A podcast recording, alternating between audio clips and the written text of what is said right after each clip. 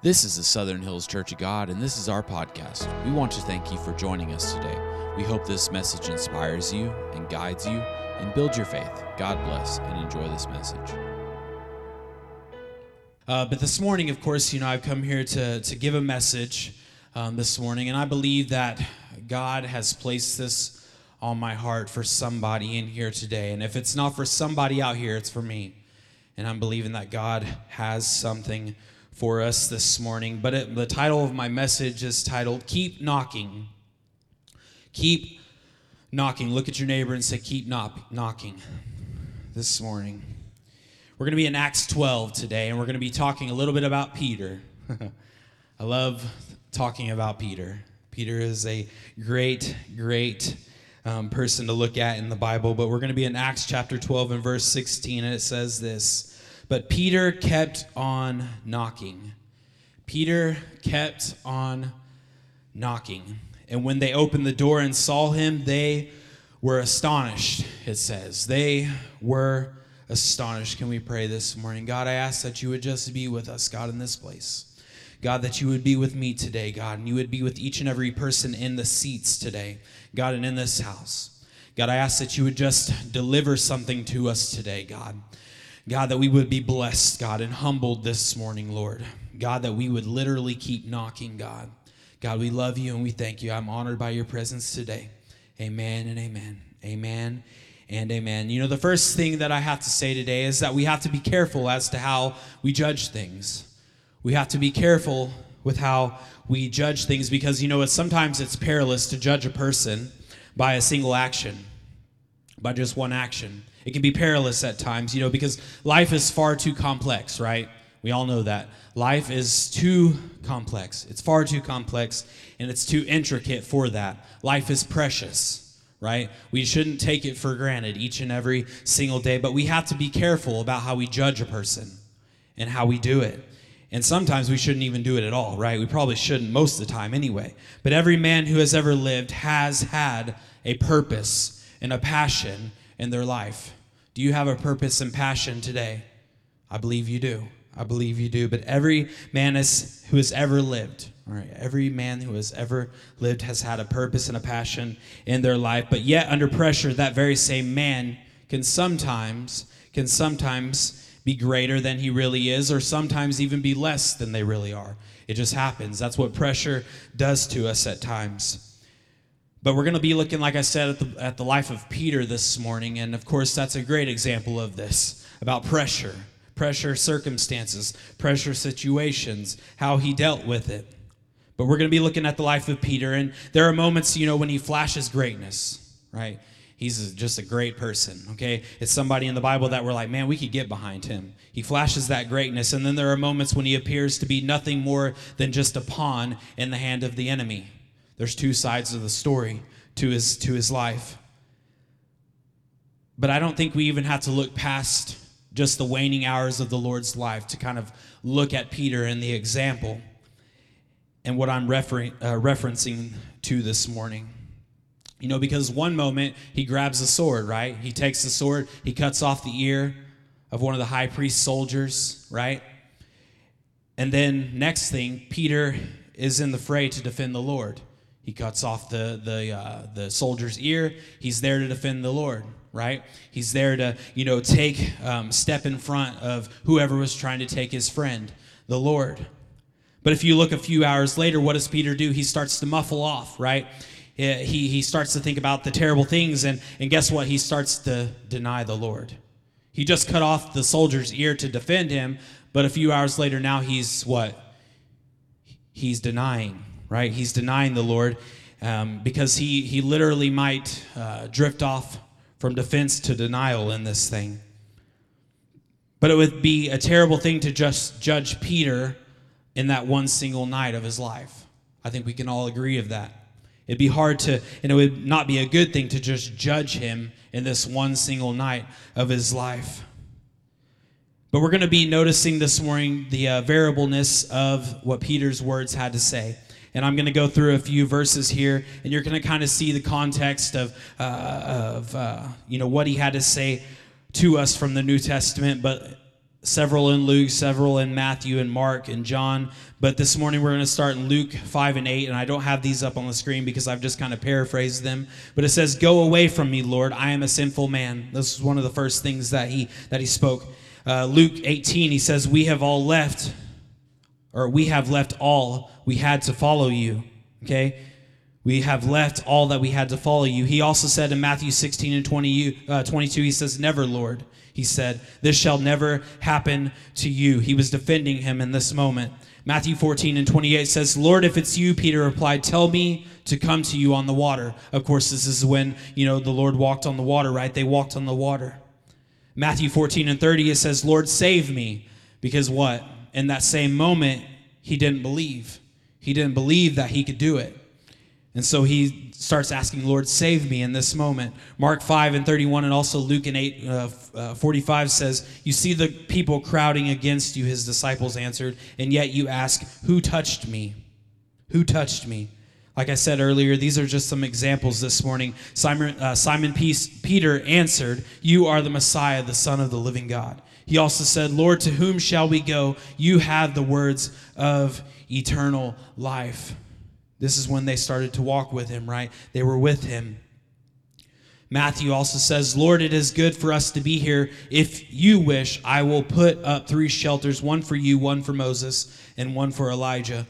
Matthew eighteen and twenty-one says, "Lord, how many times shall I forgive my brother or sister who sins against me? Up to seven times. Up to seven times. He also said, "Even if I have to die with you, I will never disown you." Imagine that. "Even if I have to die with you, I'll never disown you." And all the other disciples did the same. When they were in the upper room, he said, "You shall never wash my feet." That's what he was saying, because he was honored by the Lord. He was honored by the Lord. He didn't want him to do that. That was his job to him. And he said, "Lord, not just my feet, but my hands as well." And then all of a sudden, guess what he's saying? He's saying, "I don't even know that man. I don't even know that man." He had literally walked with Jesus this entire time, and now all of a sudden he's saying, "I don't know that man." John twenty-one says, "Lord, you know all things, and you know that I love you." So now he's asking for forgiveness in this.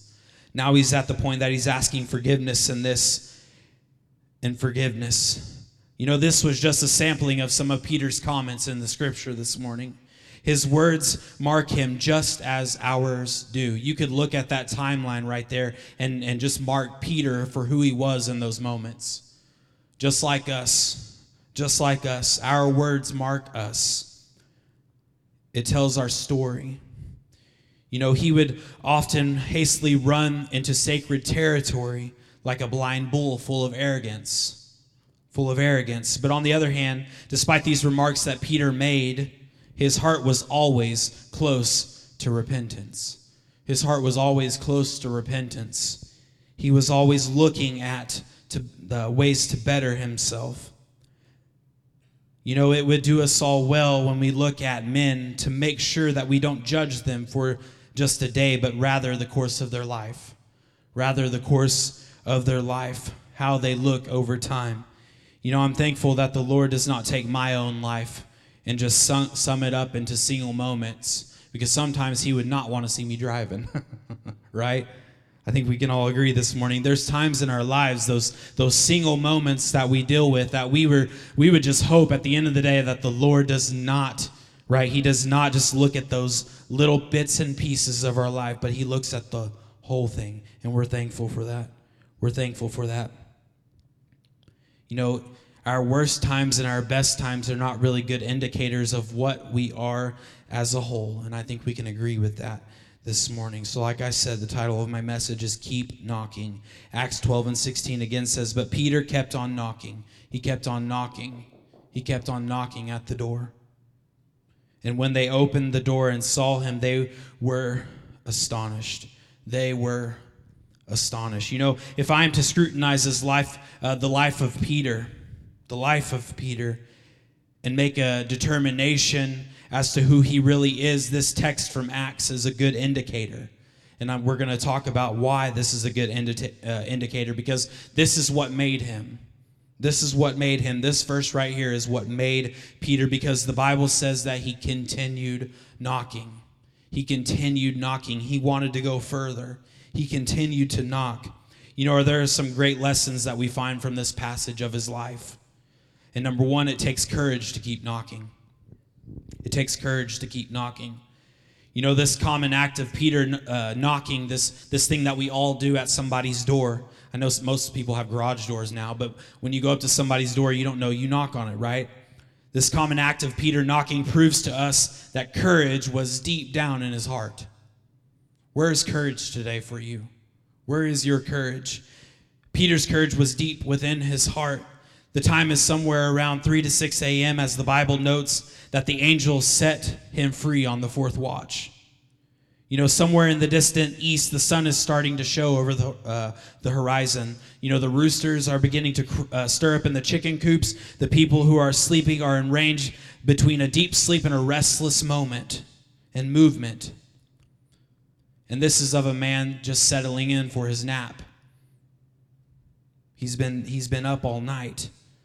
But here's the apostle who is on the street knocking at somebody's door, knocking on the door. You know, there had been a day just a few years earlier where he had been in a panic-stricken state, right? He was in a panic just a year earlier. He was running around because he was worried. He was worried somebody was going to find him, that somebody was going to recognize him. He was running around in a panic state because he had denied the Lord. He had feared the soldiers in this moment, right? He was worried. He didn't want to be caught. He didn't want to be, he didn't want to be caught. He knew that his life was about to be snuffed out because of his association with Jesus. So what did he do? He denied Jesus. He denied him. He ran away. He got away from the situation. All of that now was gone from Peter. Okay, this is a year later. All of it's gone from Peter. He was filled with courage, right? He was able to sit back and he was able to think about what he had done. He was trying to change as a person. You know, there is a quality that comes to all of us in, in moments like this when we lean on courage, when we lean on courage that is otherworldly. You know, it's a courage that does not just come because we will uh, that that we uh, that we will it there. Okay, we can't just will that c- kind of courage. We can't just say, "I'm gonna be that courageous," right? I'm gonna be that crea- uh, cur- courageous. It is a courage that just does not come if we will it to be there, but because God has breathed it into us, because God has breathed it into us. You know, courage caused Peter to keep knocking. Courage caused Peter to keep on knocking. You know, there are moments in life that, you know, we act courageously because of the adrenaline that's rushing through our bodies, the passion that fuels the action. You know, here in Oklahoma, we're no strangers to severe weather, right? We're no stranger to severe weather. We're no strangers to first responders. We know what they are and we know what they do. And I think about, uh, you know, first responders in moments like these where they have to literally get out of their car. They may have been at work all day, right? And they're going home and they have to get out of their car because the tornado just hit. And that courage that they had to just go up to a school. I know the last big tornado that went through Moore, we had people that were just getting off work that was jumping out of their cars to help get the, you know, buildings up as much as they could and get people out of there. But it's that kind of courage that I think about, that adrenaline-fueled courage that people have. You know, they put out, you know, fires, they help rescue people, whatever it may be, but they respond with an energy that's marked by courage. They respond with an energy marked by courage, but yet the tr- most, uh, the truest courage of life is often displayed when life is just muddling along, when we're just in the mundane. You know, this kind of courage is not spectacular, it's it's not showy, because it moves in the shadow of a dark street. It comes in the dull seclusion of a home. It comes with the mundane moments of commitment to a family. It comes in the routine of just getting up in the mornings and doing your normal tasks. It shows up when weariness tugs in your dreams and in your visions. It shows up when it would be easier to just disappear from life. It comes when the acceptable thing to do might just be to quit, might just be to quit. Courage comes when we shut our ears to the catcalls of uh, vagrant whims. Courage comes when we are willing to bear our cross on a regular and on a daily basis. That's when that courage comes. The mundane, the steps that we take each and every day, the routine that we're in. You know, life will soon reveal to you that men are the most uh, heroic when they learn to do things when they are uh, least feel like doing them. I guarantee you those first responders don't go out that day and be like, I'm going to save somebody today, right? I'm, I'm just going to save someone today because I need to do some sort of heroic act. But sometimes, like I said, the most heroic thing is when they learn to do things when they least feel like doing them. They least feel like doing them, you know, because you won't get very uh, far along the way if you give in with to every single whim to quit and throw in the towel. You're not going to get very far if you just want to quit at all times. If you just say, well, that got too hard for me. That got too tough for me. I can't do that anymore. Peter could have just quit and said, you know, I'm just never going to go back to that life. I'm never going to help more people. I'm just going to quit right here and there. You know, there is something about duty that presses a man to keep on knocking. You know, I urge you to crush under your feet all the moods and feelings that tell you that the grass is greener or the grass is better than somewhere else, because we have to press on through all of that. We have to press on through all of that. You know, a man comes to bear his cross with great courage. Do you have great courage this morning? You know, this was one of the greatest qualities of Jesus. He had the courage of continuing. He had the courage of continuing. You know, through ridicule, misery, shame, and suffering, he just kept going. I can't imagine what he went through.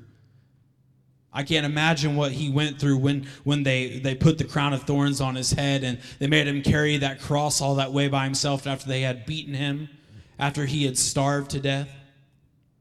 I can't imagine that. He suffered, right? He was put through ridicule, but guess what? He just kept going because he knew at the end of the day, he knew at the end of the day what it meant to us, what it meant to God, what it meant to God.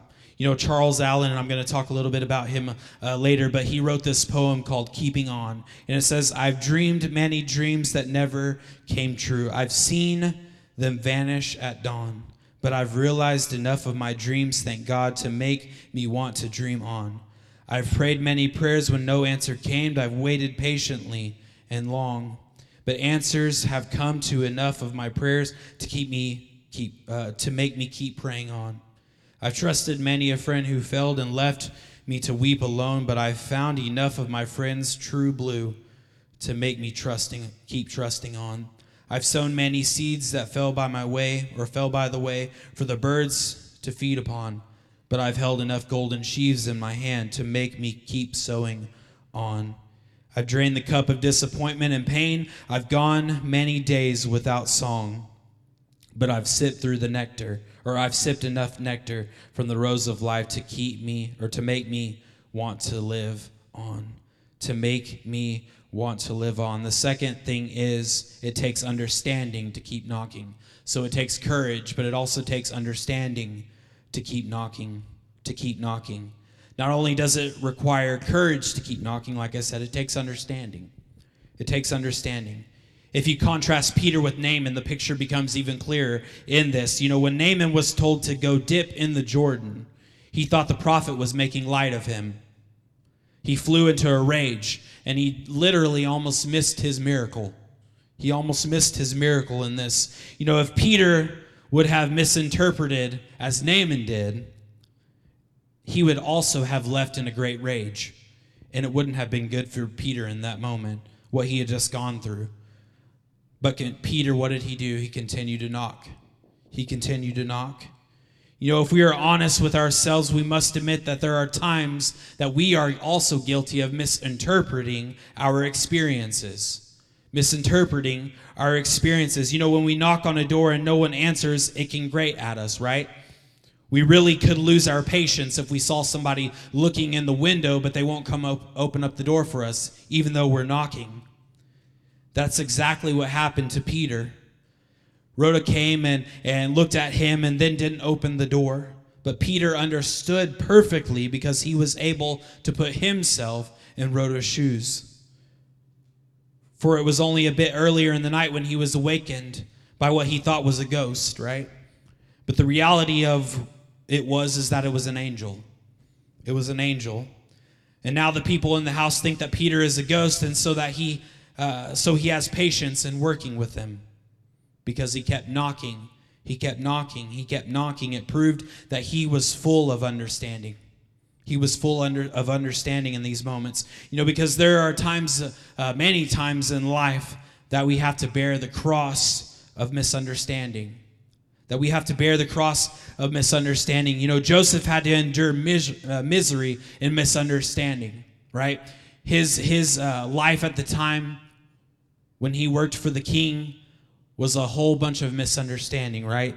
He was proclaimed guilty of uh, some trumped-up charges by Potiphar's wife because she accused him of different things, and, and there was uh, little that he could say or do to defend himself because this is who? This is Potiphar's wife, right? But yet that incident would later pay a great blessing to his brothers when they stood before him and he did not destroy them with retribution because of what they had done for him. He had learned in that moment to be careful. He had learned that there was misunderstanding, and sometimes he shouldn't be so quick to judge. Because of his own tri- uh, trial of misunderstanding, he could grant them freedom and patience. You can keep knocking if you have gone through a trial of misunderstanding or an ordeal of it. You know, there are two words that have to enter into every life. There's two words that have to enter into every life that has ever been lived to be uh, successful in serving the Lord. And those are forgiveness and bitterness. Forgiveness and bitterness. Because if you don't have forget, uh, forgiveness, you're going to limp through life with bitterness. You're gonna live. Uh, you're gonna live your life with bitter, uh, bitterness. You know, misunderstanding can breed a deep-seated bitterness that doesn't easily go away. It doesn't easily go away. It can cripple everything that you want to do in life. That's what bitterness can do for you. That's what bitterness does to you. You know, bitterness puts dangerous germs in our memory banks. It just every time we see the certain person that we might be bitter to, right? We just think about that same thing over and over again, and it just uh, destroys our life in those moments. Destroys our life in those moments. You know, it can cause a disease of the soul that is soon robbed of the joy and the peace that God can give you, that can stack up in your life. You have to keep knocking with understanding. You have to keep knocking with understanding. There has to be, um, you know, understanding that's going to open you up to forgive and forget. Because if you have consumed with uh, your life with misunderstanding, I urge you to come to terms with this, to let it go, to let it go and forgive and forget. Because life is just way too short to be so little. Life's way too short to be so little. You know, uh, grudges can cause much harm to our walk with God. You know, I, I came across uh, this story of Charles, Minister Charles Allen, and I um, read his poem earlier, but um, he told of an event when he was in the fourth grade. And this would have taken place back in the nineteen thirties. But he said the superintendent of the school mistreated him because he was trying to get back at Charles's father. The Allens moved out of town and the years flew by. One day during Charles' first pastorate, he heard that his old antagonist was looking for a job with the schools in the area. Imagine that. Charles knew that as soon as he told his friends on the school board about the injust, uh, injustice that he had received as a fourth grader, that they would not hire the man. He wrote this, though. I went to get in my car to go see some of the board members, and suddenly it came over me what I had done. Here I was trying to represent him, capital H, him who was nailed to the cross, and me carrying a, a grudge. That realization became humili- uh, a humiliating experience. I went back to my house, knelt by my bedside, and said, Lord, if you will forgive me of this, I will never be guilty anymore. That experience and that promise are among the best things that ever, ever happened in my life. Think about that story this morning. It took courage for him to realize that, that, that it may have been a misunderstanding when he was so young. And my third point and last thing this morning is that it takes consecration to keep knocking, because it takes courage to keep knocking, right? It takes it takes uh, understanding to keep knocking, and it also takes consecration to keep knocking. Here was Peter in the early hours of the morning knocking on the door without anyone wanting to let him in, anyone wanting to let Peter in. You know, because just a short time before he was what? He was um, in the presence of an angel, right? He was in the company of an angel. And the Bible notes that Peter got to an iron gate, and the angel nudged it open. The angel nudged it open. Now he was standing at a wooden door that refused to budge, didn't want to open. The people behind it didn't want to let him in. The fact remains that in our walk with God, we have to go on without the angels.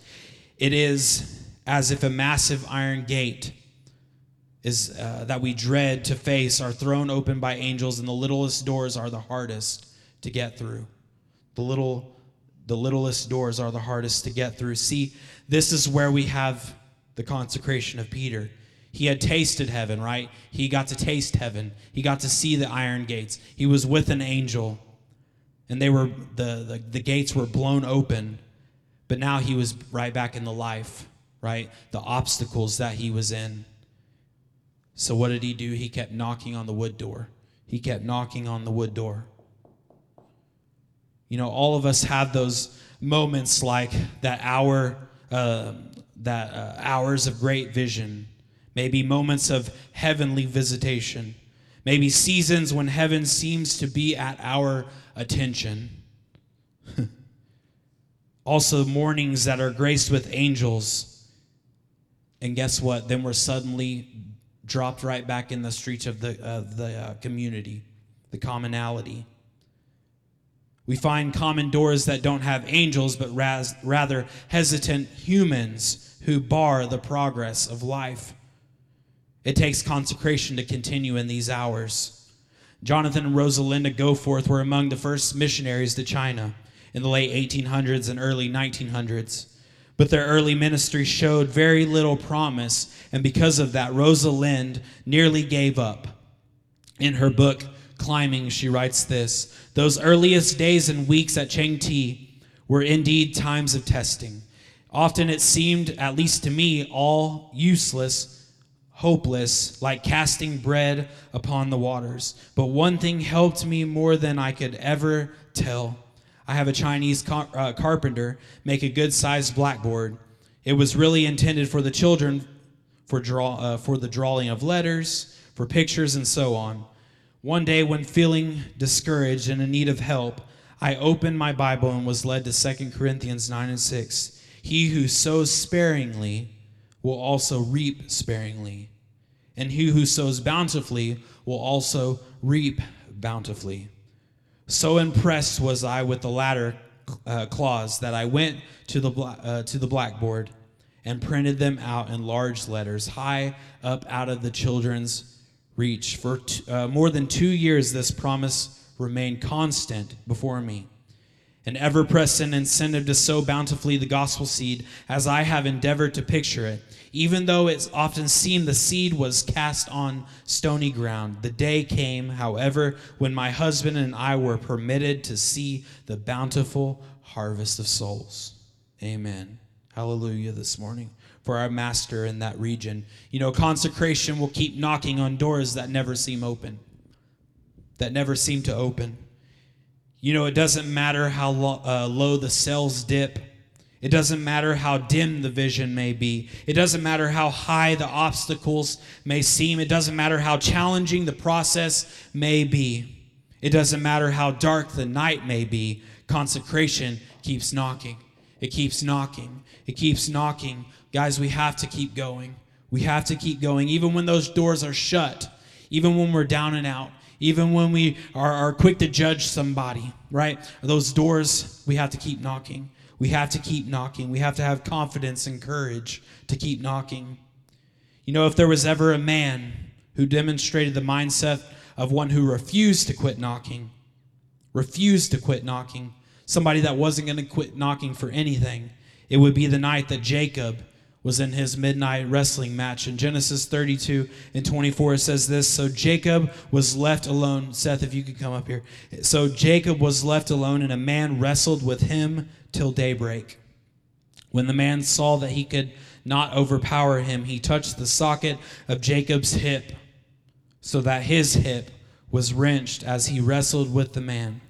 Then the man said, let me go, for it is daybreak. And guess what? Jacob replied, I will not let you go. I will not let you go unless you bless me. He refused to quit knocking. You can all stand with me this morning.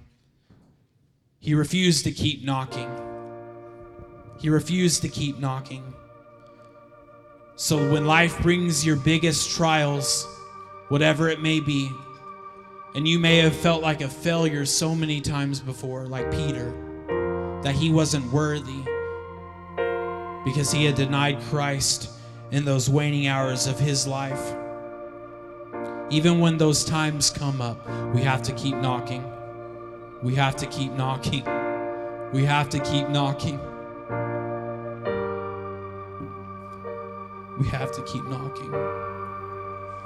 You know, a lot has happened. Just, I'm just going to share personal this morning, and I think that's okay. But a lot has happened, you know, and not just my life and my family's life over the last couple years. A lot has happened for many others, you know, just with, with Ashley, and then, you know, with sickness and, you know, just everything going on. A lot, a lot has happened.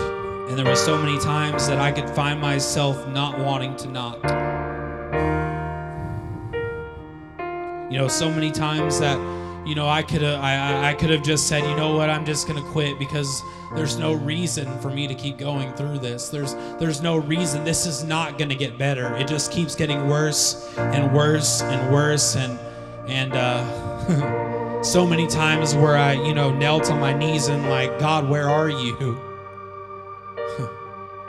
Like, God, where where are you? And, you know, I started to get to those moments where I was just like, you know, I, I just don't know if this is for me.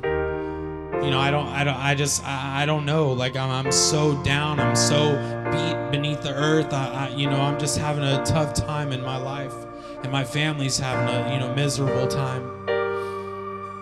And I felt like in those moments, he is like, keep knocking because there's always something greater on the other side of that door.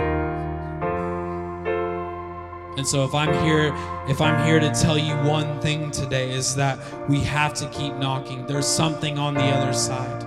There's something on the other side. And if you ever quit, you're never going to know. You're never going to know. And I think that's the worst thing to think about, that there may have been something great on the other side of that door, but I just decided to quit.